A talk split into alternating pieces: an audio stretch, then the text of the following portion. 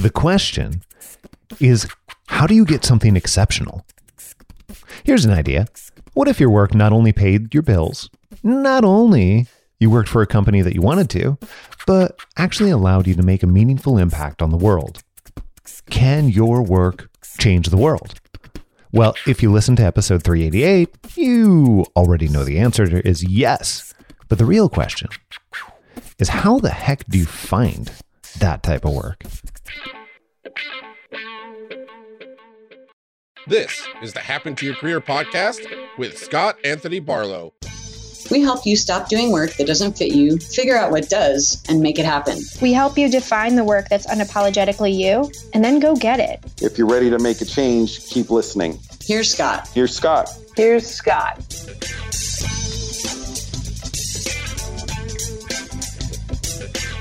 In the last episode, we showed you how it was possible for anyone to change the world.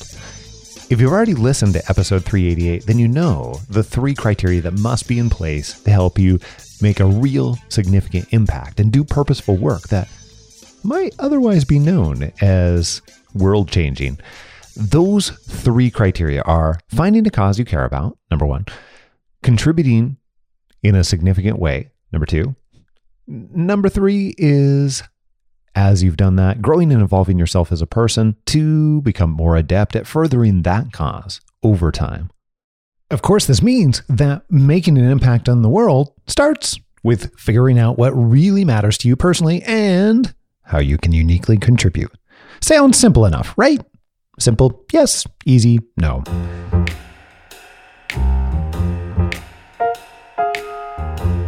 I know, I know this raises so many questions. How do you find causes you care about? How do you know how you can contribute? Don't worry. We're going to give you examples along the way in this episode of how this all works in reality. By the way, behind the scenes, this is the very same place we have our clients start when they're making a career change. Here's an example of what we do very first with our clients we help them understand their strengths. Why? Because your strengths give you clues as to how you can best contribute, which is number two that I mentioned earlier, right? Here's Allison Thompson describing a career transition was, she recently was made. that client interaction. Like that's one of my favorite things. When I Allison says client interaction is one of my favorite things, it's because that type of interaction is using her strengths. I love building relationships with my clients. And, you know, when you work on, you know, a large program or like a huge wedding or something, like when you work with someone over the span of nine months on this huge thing, you feel like you've been in the trenches and like you've accomplished something with your client. And I love that feeling. And I was like, well, you know, I know I don't want to be in hotels, but if I can find something where I can still support and kind of coach and consult with clients, like that would be amazing. These were all clues to how Allison contributes. It allowed her to say, Here's how I can help.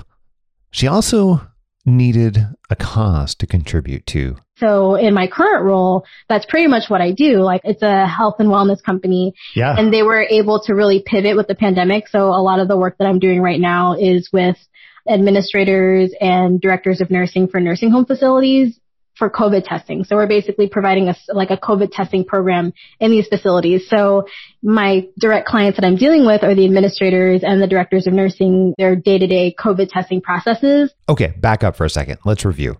Allison first identified how she wanted to contribute, and then, second, she found a cause that she wanted to support. This means that you can start with your strengths and get those clues as to how you contribute first. Here's Allison again. But, you know, over the span of just the month and a half I've been working with them, it's like we have a relationship and we have a rapport now and we've kind of gotten into the groove of them kind of understanding like what my style is as their designated client success specialist, but me also understanding what their style of communication is and how they work and operate from a day to day basis. But what if you want to start with that cause first? What if you want to focus your efforts initially on finding an organization that lines up with a cause that you want to support? That also works, as it turns out. The important part, you must have both.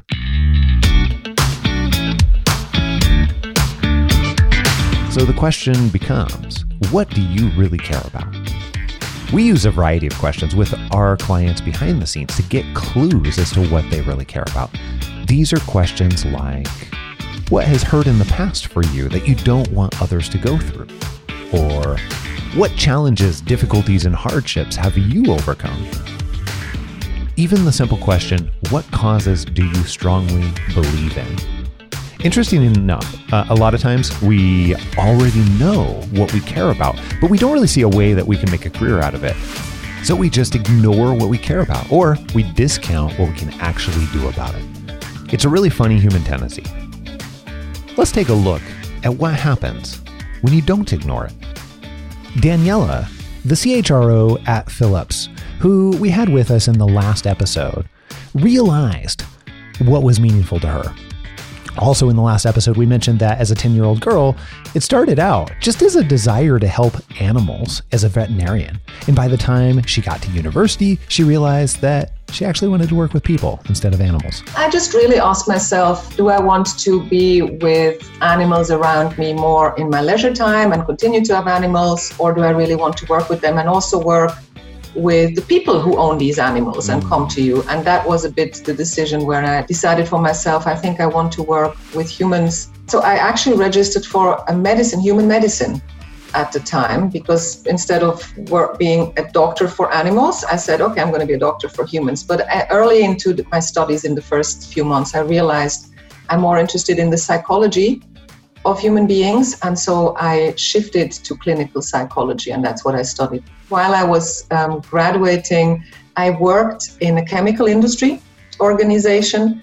And so, in this combination with doing my internships in hospitals and this work I did, I realized that I'm more tuned towards corporations, organizations, and in particular to companies which have real products. That was something which, which attracted me at the time. So, hence, I shifted to human resources. An interesting thing that we see with Daniela is that she was also experimenting every chance she could along the way. She was diving into her interests and causes that she did care about to determine both what she actually wanted as well as what would actually work for her.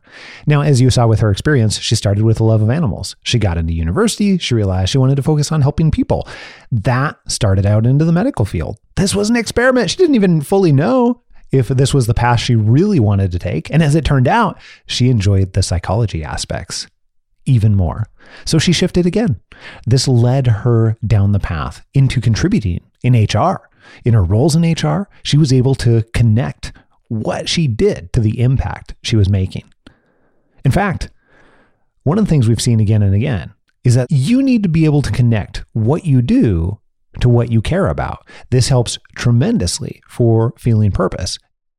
Here's Rachel Gatling, the lead for supply chain direct to business e commerce at Philips Organization. She describes how she sees her connection to the cause and how it evolved over time. First, interaction helps me tremendously. Interacting with our customers to hearing what they want, what they need, yeah. you know, from us as a company.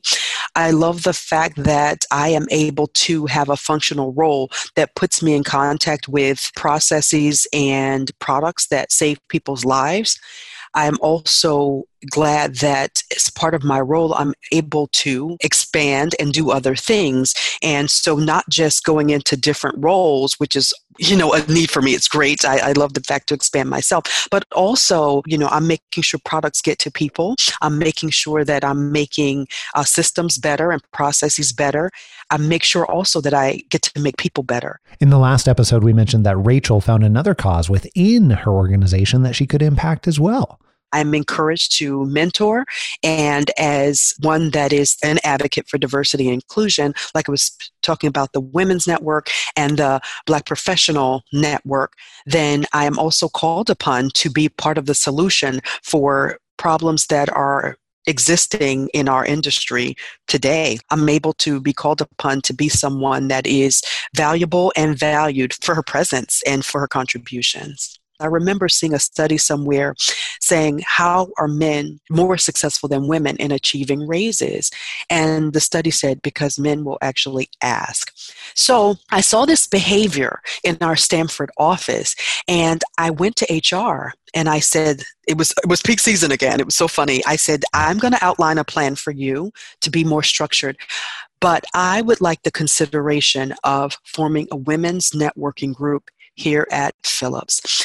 Because I want to show women that first we can empower each other and we also can share knowledge but we also need to know we need to inspire empower and lift each other up and motivate each other to go after opportunities when we feel shy or whatever reason. We are not worthy. We don't want to be seen as too aggressive. Just different reasons. And my hr group said you know what rachel? Don't worry. Don't reinvent the wheel. There is something out there in our corporate office that you could utilize as a guide to open up as a chapter.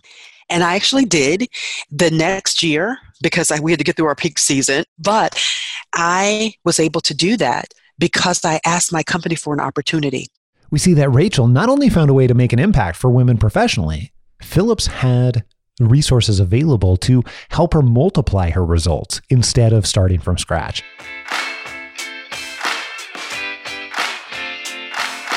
With Rachel and Harriet Tubman and countless others, we can see that partnering with an organization multiplies the impact you can make.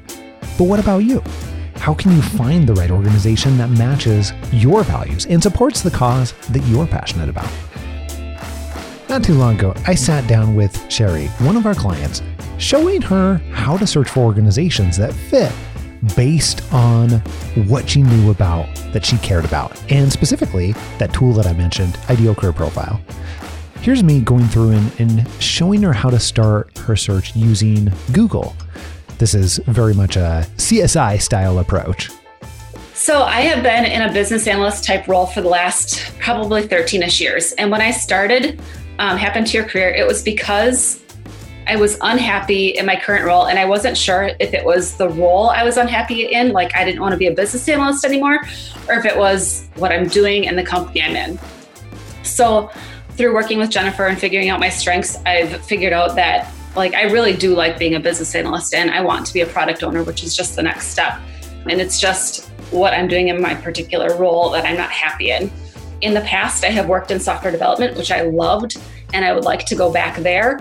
I've also learned that I have a passion for mental health for one reason or another. I was briefly a psychology major in college. Were you really? Uh, briefly, yeah.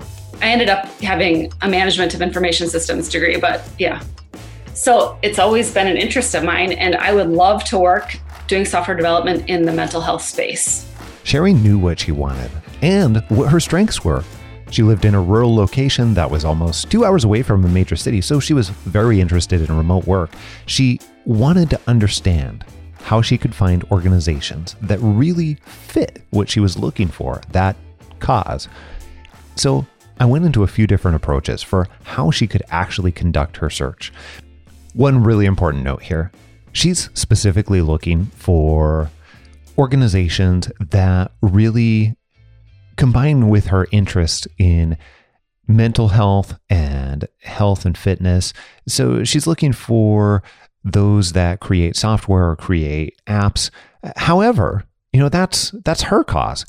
The process that I'm talking about works the same for whatever type of organizations or cause that you're looking for.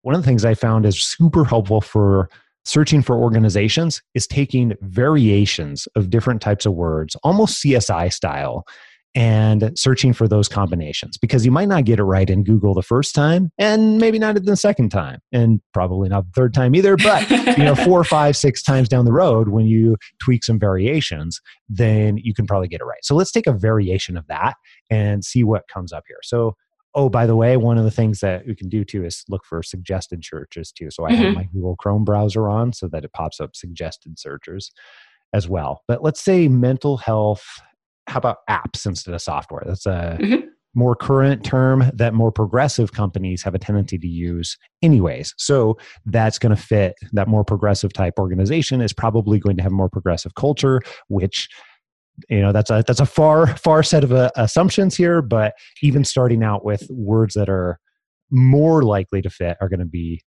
better way to go. So more mental Right. health apps let's just see what pops up here. Okay so we've got scholarly articles for mental health apps top 10 mental health apps. Oh you know what? Hold on. That might lead us to a different thing. What if we oh here we go.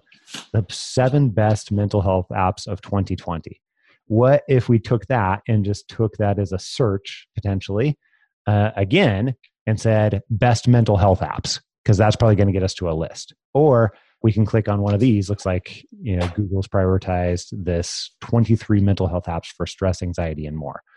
So here's what's going to happen. We're going to get a list of apps. Oh look headspace pops right up. Okay fantastic. We already know about that one. Some of these i guarantee just if we're looking at apps some of these are going to be things that are invented by or you know coded by uh, somebody and their brother. And they may not be a full organization that is Yep. going to be a great fit for you but there are probably other ones in here too. So we've got inscape have you heard of some of these here? Some of these, yep. okay. Calm the calm app. Oh yeah that was a Mhm. really big a couple of years ago. Aura that's another one. Ptsd coach. Okay so we've got a whole bunch of them here. One of the things that we can do we've got the mindfulness app 10% happier. We can actually go and look for the organizations Mhm. that fit those. So let's take the happify app. So let's see if we can find that happify app. And then we might have to do a little bit more csi style work and say okay happify or we can go find the app itself happify apps on google play. We could go look at any one of these. So this comes from happify inc. Okay so happify inc. We can now take that information and go the go to the next step. Well it takes us to happify.com so that's probably the company isn't the same name as the app apparently.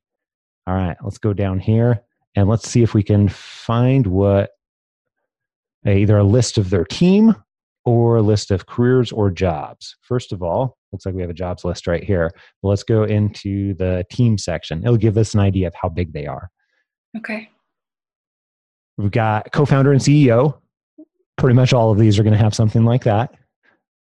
Uh, head of Happify DTX, head of healthcare, medical director, head of content strategy, head of enterprise marketing. So part of what I'm looking at right here, now that we're on this website, is trying to get an understand of the size of this organization. Is it possible that they're going to have the set of resources to be able to hire someone like you? Right. And regardless of whether or not they, as a standard, have remote opportunities or whether they're just like everybody else who are working through COVID in a remote fashion, then this is going to give us some clues as to what they might have available. Okay, so it looks like they've got quite a few people on their leadership team. That's what I'm seeing Mhm. most of here. So I don't know if this is their entire team necessarily, but they've got a fair number of people on their leadership team. Let's go over to that job section here really quick just to get a glance at that. Okay, Happify Health, Director of Talent, New York City, New York City. So let's see, SVP, Payer of Sales. So they do have some remote for sure, Okay. potential for some remote work. So they list a few different things. So this is an organization that already is doing some remote for sure, likely is doing remote right now. And there may be an opportunity for them to make an exception if you found you know down the road that this is a right organization for you you're right for it so on and so forth that's you know thinking 17 steps ahead but Right. that still is you know where we need to be at let's not rule out that possibility we don't see anything saying we do not do remote work at all costs we pride ourselves upon having everyone under one roof at all times because it in, yeah we don't see anything Okay. So instead, we've got a few encouraging signs. And that's all we need at this point to add them to our, our target list, assuming that we're seeing other things that line up with your ideal career profile and some of the pieces that you must have or that you're interested in.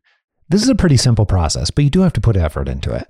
From these simple searches, you can create a short list of organizations that you can follow up with and see if they line up with your values and the cause that you care about. Okay, so here's the place where people get stuck. A lot of times they're like, well, how do I know if it fully fits on here? How do I know if it's exactly the cause that I care about? Don't worry about that right now. You just need to build a small list of those types of organizations. And then that allows you to continue taking action. You can try to figure out do they stay on the list? Do they come off the list?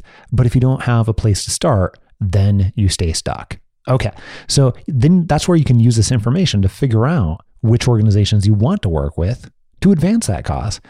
Now, as we've seen with Daniela Seabrook from Philips, remember we mentioned her earlier, she, I would say, is a purpose driven woman, and she has used purpose as a driving force as she looked into which organizations to work with. Roche, for me at the time, really linked the work I was doing to a greater good, and also being able with the work you know I did and the company did to impact a broader uh, or, or serve a greater good, a broader society, and the, the health and well-being of people. And that was something which really attracted me. I really, over my time in that company, I started to realize this is important for me. And from then on, every company I chose to work for um, was very much linked to what purpose the company had, and was it the purpose which aligned with my values and my own um, purpose or not. So um, that is how I actually chose from then on the organizations I work for. And of course, also ultimately Philips, which has a great purpose. And it was really one of the key decision criteria for me to join the company.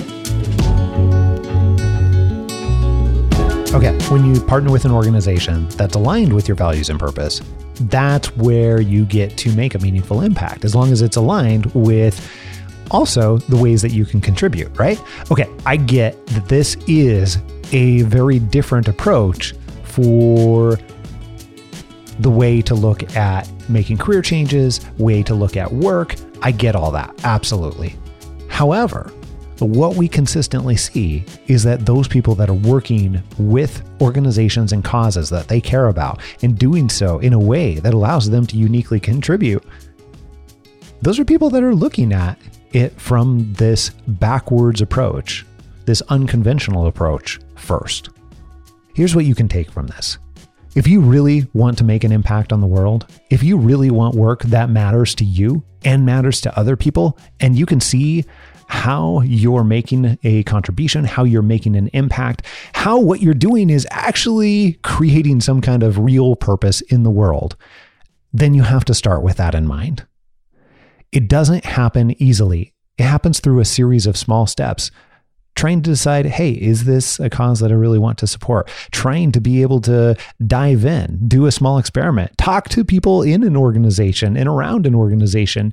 But if you don't do something, if you don't start, it's not going to happen. And if it doesn't happen, not only are you losing out on opportunities, but the world is losing out on you being able to make a real impact that matters.